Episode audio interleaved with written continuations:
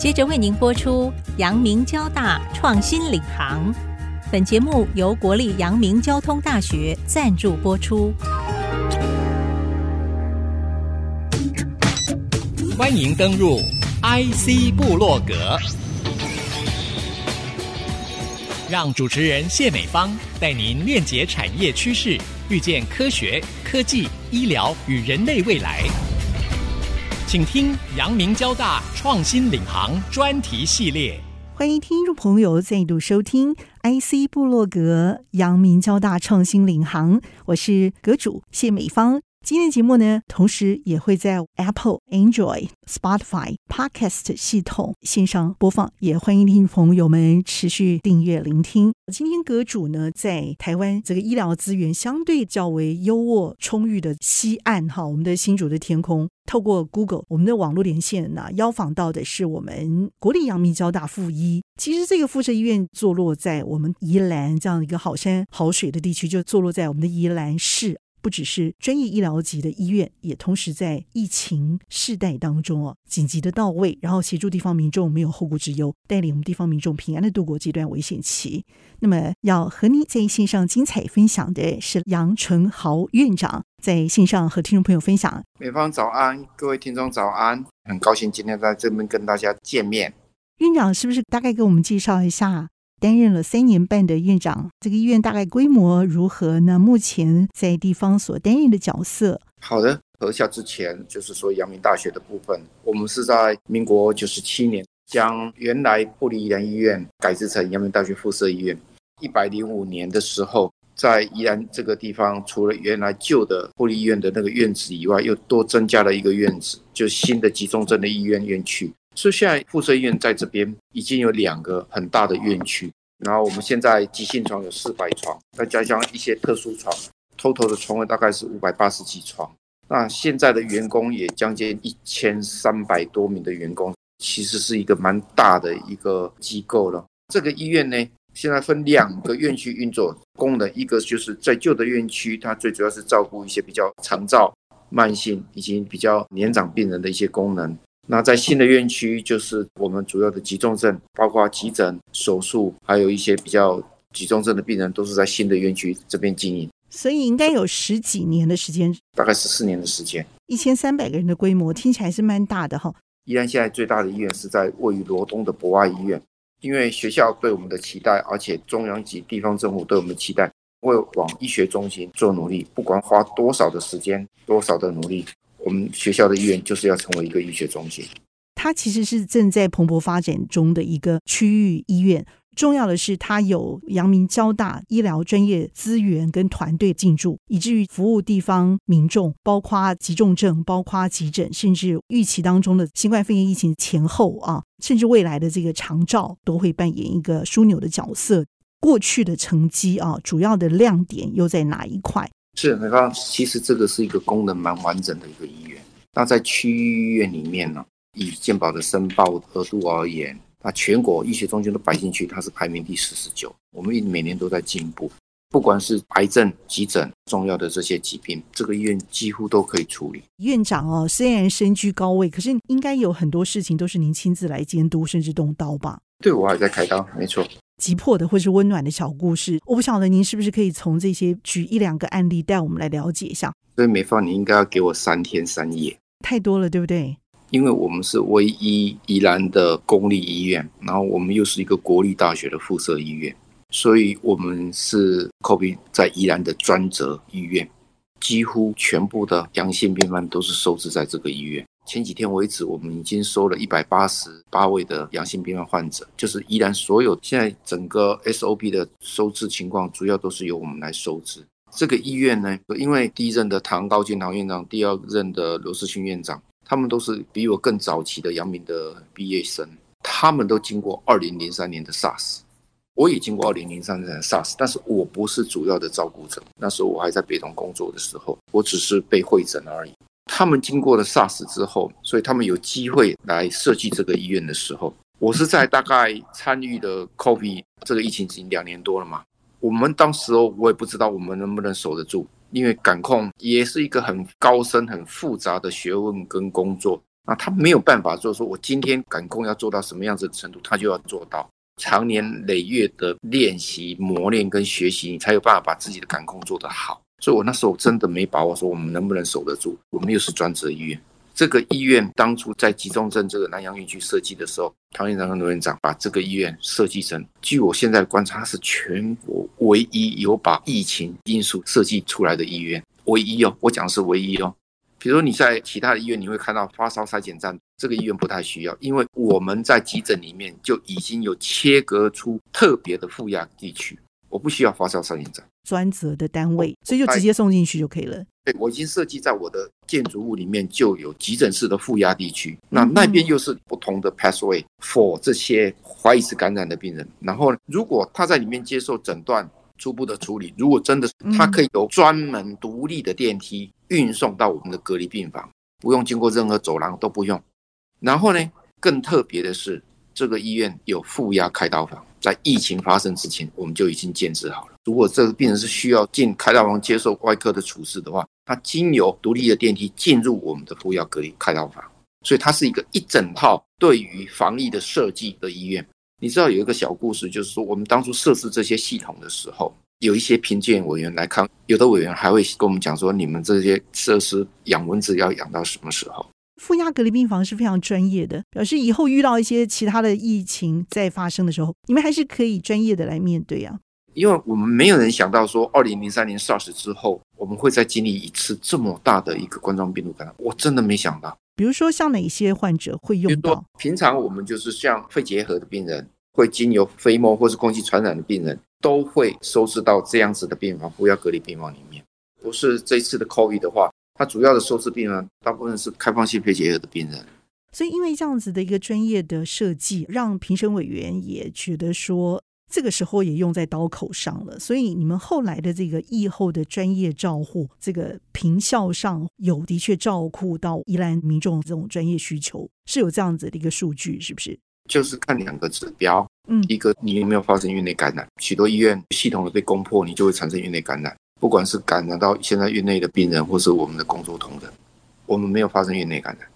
我们收治了一百八十八位的病人，到现在没有发生院内感染。第二个。我们没有一个重症死亡的病例，没有，全部都平安出院。这表示我们在院内感染的控制上面，我们的系统是可以担当这样的工作，也表示我们在治疗有些急重症的 COVID 的病人，我们也能够负担起这样子的治疗。我相信你一定有一路陪伴过一些患者的感动的小故事。二零一九年冬天十二月的时候，从大陆开始发生疫情嘛，那台湾是从二零二零年春节一月的时候开始警戒。现在宜兰县的卫生局局长是我大学同学徐乃和徐局长。那时候我们面对这个问题的时候，我心中还是产生了一个：我们真的是面对这样子的疫情吗？那这样子对我们的国家、对我的意愿会产生什么样子的影响？我们能不能撑得住？真的是那时候很担心这件事情。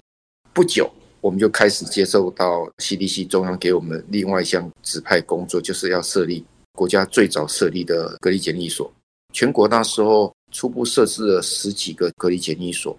那是我第二次，我觉得变成我要派我们的工作同仁，不管是医生、医护，要 outside 这个医院去做防疫的工作，而且不是简单的，所以我那时候心情也是很沉重的。那我们接到第一批工作是我们的国民从武汉撤回来的那个武汉专机。那时候，不管是被隔离的人，还是我们照顾的人，或是整个国家社会的氛围，事实上大家都非常焦虑，而且彼此之间人对人的关系其实很复杂。我们到底是照顾他，还是隔离他，还是监禁他？那被照顾的人，他们的想法是怎么样？我们那时候主要负责照顾的武汉专机的人，我们是照顾家庭，因为我们隔离所有可以容纳家庭的住入。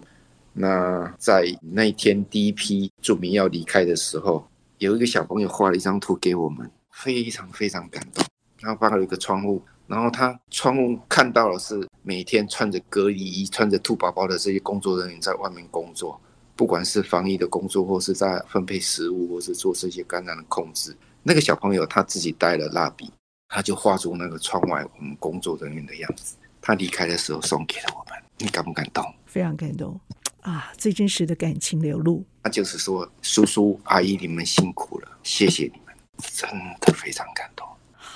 好，院长，我要打岔一下哈，这样子的感动要一百八十八个，你们怎么样去维持那样的一个热情啊？还有专业啊，不错，让每个离开这个病房的病人觉得说啊，我心头绝对没有后顾之忧，我也非常有安全感的。你们是最主要的那一群人，你难道没有遇到挫折吗？每天都挫折啊！我的工作就是坚持住专业，但是在专业的工作里面不能够违背任何医学或是人伦。或是普世的这些价值，那我的工作就是一直鼓励我们的同仁说，我们可以，我们可以做得到啊！他们也做得很好，真的做得很好。从第一天起，当然现在我们知道 COVID 的重症比率比 SARS 低很多，但是那时候从第一天起要进去隔离病房照顾的同仁，到现在没有一个说我要从第一线要退下来的，没有一个。这是我们国家社会很可贵的地方。那我们怎么去让病人相信说我们这样做是对的？除了我们要遵从我们的专业，我们对这些不管是病人或是隔离的住户，我们要让他们相信我们做的是为他们好。这个是我们社会的特质。我们社会有高度的互信，尤其对医疗这一端，我们也珍惜人民对我们的信任，我们不会违背这份信任。其实你们的团队是来自于阳明交大，新时代的人才怎么去培育，然后就直接嫁接到你们专业的场域，这里头一定有一些专业的要求啊。那我们先休息片刻，稍后再回到节目下半段，透过我们的阳明交大附设医院仔细的分享。谢谢院长，谢谢。欢迎听众朋友再度回到阳明交大创新领航。那院长您的分享也让我们啊、呃、忍不住想继续追问下去哦。一个在西岸，学校在西岸嘛，那你们附医又在东岸，我很好奇，你们这样的一个短期、跟中期，甚至长期未来发展的角色上，做怎么样的一个阶段性的设计啊？这是一个国立大学的正式附设医院，所以我们对学校，不管是教学、研究，都是我们大学里面最重要的元素。这个医院同样都要拥有这项的元素。那我们是去年合校的，老实讲，合校之后，我是体认到合校之后。带给学校、带给医院的改变了。合校之前，阳明大学 surprise 这个医院的时候，比如说我们在 PCR，我们很早就建构了很高量的 PCR 容量。为什么？因为疫情发生没多久，第一步是县政府捐了两百五十万给我们建构我们 P2 实验室。我们本来就有 P2 实验室的设置，但是真的要把它 run 起来，我们必须在硬体跟一些 PCR 的仪器上面还要再 upgrade。那时候县政府因为我们是专责医院，他们就拨给两百五十万。给我们做初步的 PCR，OK，那在 P2 实验室就 set up 起来。但是随着疫情的演变，一个需求就是大量 PCR 的需求。那时候学校呢就把基因体中心还输入大量的那个做 PCR 的机器，就经由基因体中心的这些老师们就运到我们医院来，一下子让我们一天之内，在很早期的时候，我们一天就可以做到一千五百个 PCR，那候是非常高的量，不算铺林哦。这个就是学校医院的好处。从哪里搬过来？基因体中心。在阳明校区，阳明校区本来就有一个记忆体中心，多么完美的一个结合。他把这个大量快速的 PCR 机器就直接搬到附医这边来，有专门的人才把它建构起来，直接学校的资源，不管是人设备都可以到位，一下子就做到了我们服务了整个社会地区的这个目标。所以，我们那时候我心里是很笃定，PCR 这件事情我们是够的。但是依然说起来，跟台北距离，跟新竹的距离，说近不近，说远不远。你现在有雪隧，你可以说它很近，但是在重大伤害发生的时候，它很远。美芳，你听懂我的意思吗？我懂。这个时候反而最近，还没有核销之前，你说阳明到这边的距离大概七十公里、八十公里，近不近，远不远？我一直都觉得我们没有办法克服这物理上的距离。唯一、唯一可以解决这个问题的，就只有全部的数位化跟全部的云化。把我医院所有的数据、所有的东西，我们要呈现给学校的，就用云来传递，这个是最可行的方式。而且科技也提供了我们这个方向，但是这要大量的建设。我相信我们总有一天我们会做得到，我们会消弭一个医院台北跟新竹之间的距离。不这样做，我们就不是国立大学附设医院。嗯哼。过年的交际场的这个感染链，我们也是第一时间就出动了。不管是隔离、裁剪，我们很快就把在宜兰的这个整个感染都把它压制下来。防疫就是作战，速度要非常的快。你让一个阳性病人在外面多晃一天，你可以想象你要多花多少的资源，说不定没有办法把它控制下来。所以所有的检验、所有的隔离措施都要在第一时间就要完成。我们是大学医院，要高的知识，我们比较高的技术，我们只要跟我们的同仁说，我们应该怎么做。我觉得大学里面，我们追求的是真实、真理，我们追求的是理想。在这个附设医院里面也是一样，学校里面训练出来的教授、副教授，大家只要就事论事，就证据来评估。我那时候都觉得说，我很怕我会做错决定，但是后来我渐渐觉得，我可以相信我们医院里面医疗主管之间的讨论，就事论事。非常的真诚。我们今天做对了什么事？我们做错了什么事情？哪里没有做到？我们赶快去修正。我觉得大学里面的真理追寻，真的可以应用在实际的危机处理。好，这句话非常动人。那院长，我也想请教您啊，在这样的一个厚实的基础上啊，我们也见证到了医院在东岸的设置啊，当初花了压缩的，并不敷成本的软硬体建设，投资在这里。现在包括上云的资讯呢，大数据病患的资料也都可以在空中流通。我想这都是医院当初的专业投资，很令人欣慰的一个成果，而且是倍加的看到这样的一个成效。我们也用几句话来形容，现在有新的二期规划案的进行，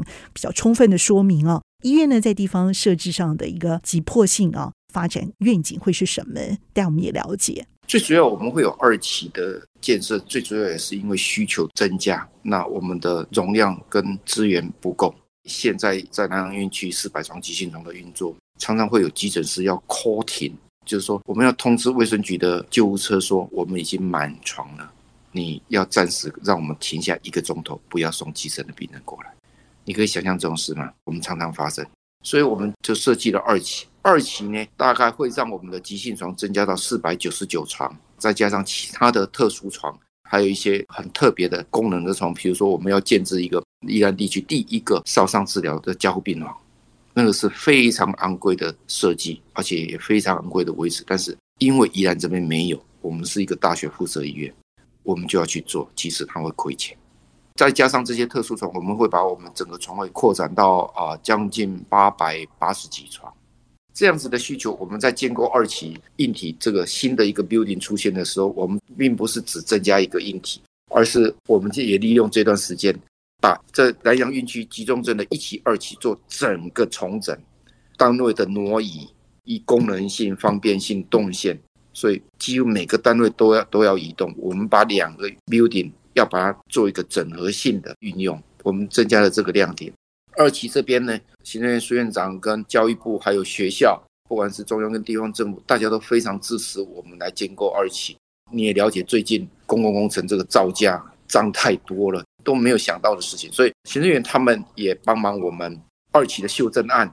所以我们建构了二期，除了医疗大楼以外，还有旁边有一个附在医疗大楼里面的副楼，然后还有一个 for 我们招募医生。外地来的医生的一个医疗职务宿舍，最主要就是这三个成分。我们希望完工之后，让这个医院能够更加完整，不管是科系的完整、能力的完整，也对我们员工的照顾也更加完整，让许多不管是本地或是外地来的工作同仁都能够觉得这个是一个值得待的一个地方，一个值得奋斗的一个地方。他可以在这边找到他的安全感、安定感，以及找到未来发展的希望。因为我自己就是做癌症的人嘛，我有看过咱这边离癌的比例跟癌症的类别，跟国内整个跟其他县市的十大癌症比例都差不多。现在我们医院对于癌症的留置率也很高，已经大概百分之九十五以上，就是在我们医院诊断的癌症，我们都可以把它留在这边治疗了。嗯，急重症的部分嘛，其实，在过去一段时间，我们都发现许多社经地位比较高的人。他们很喜欢到宜兰来居住，因为宜兰实在是空气好，水也好。但是他们大部分都是已经退休的年龄，他们想要在宜兰啊这边居住，不管是买房子或是租房子怎么样，但是他们都会考虑到一个问题：医疗，因为这些人都已经有点年纪了。第一个考量的问题就是，我需要医疗的时候，我能不能得到照顾？那你如果慢性病的话，你如果是癌症或是慢性病，哎，OK，你还有时间回到台北去吗？你如果没有就地就医，你要跨县市就医，这个对我们现在社会来讲，对每一个家庭都是一个很严重的负担。不管是人力，不管是金钱，这个都是很严重的。所以国家现在真的就是希望能够就地就医，希望不管是怎么样的疾病，你能够局部 local 这边这个 region 就可以把它处理得好，这样我们人民不用移动啊，对不对？对。合校之后最 fantastic 的地方就是我们的 Bio ICT，所以会是什么样的医疗特色？绝对是我们的未来。但是现在我们正在 struggle 的就是院内的这些数位系统的建立，这个一定要我们自己完成啊。我的 infrastructure 如果能够建构好，我才能够要求别人来帮我。那合校之后，我们的愿景绝对是你讲的那一块，那个真的是我们的强项，也才是我们的未来。我心中的梦想就是说，把这个附设医院跟交大校区或是阳明校区中间的所有的，就是我刚才讲，把它打平，这样我们才能够与其他国立大学医院竞争，可以跟亚洲跟世界的其他医院竞争，就是要把它打平。这个要做十年、二十年的工作。台湾这几年几乎所有的重大灾难都发生在宜兰。从普悠玛，我们黑鹰的中长的坠机，苏澳公路的撞壁，太鲁阁出轨，然后断桥，全部都在宜兰。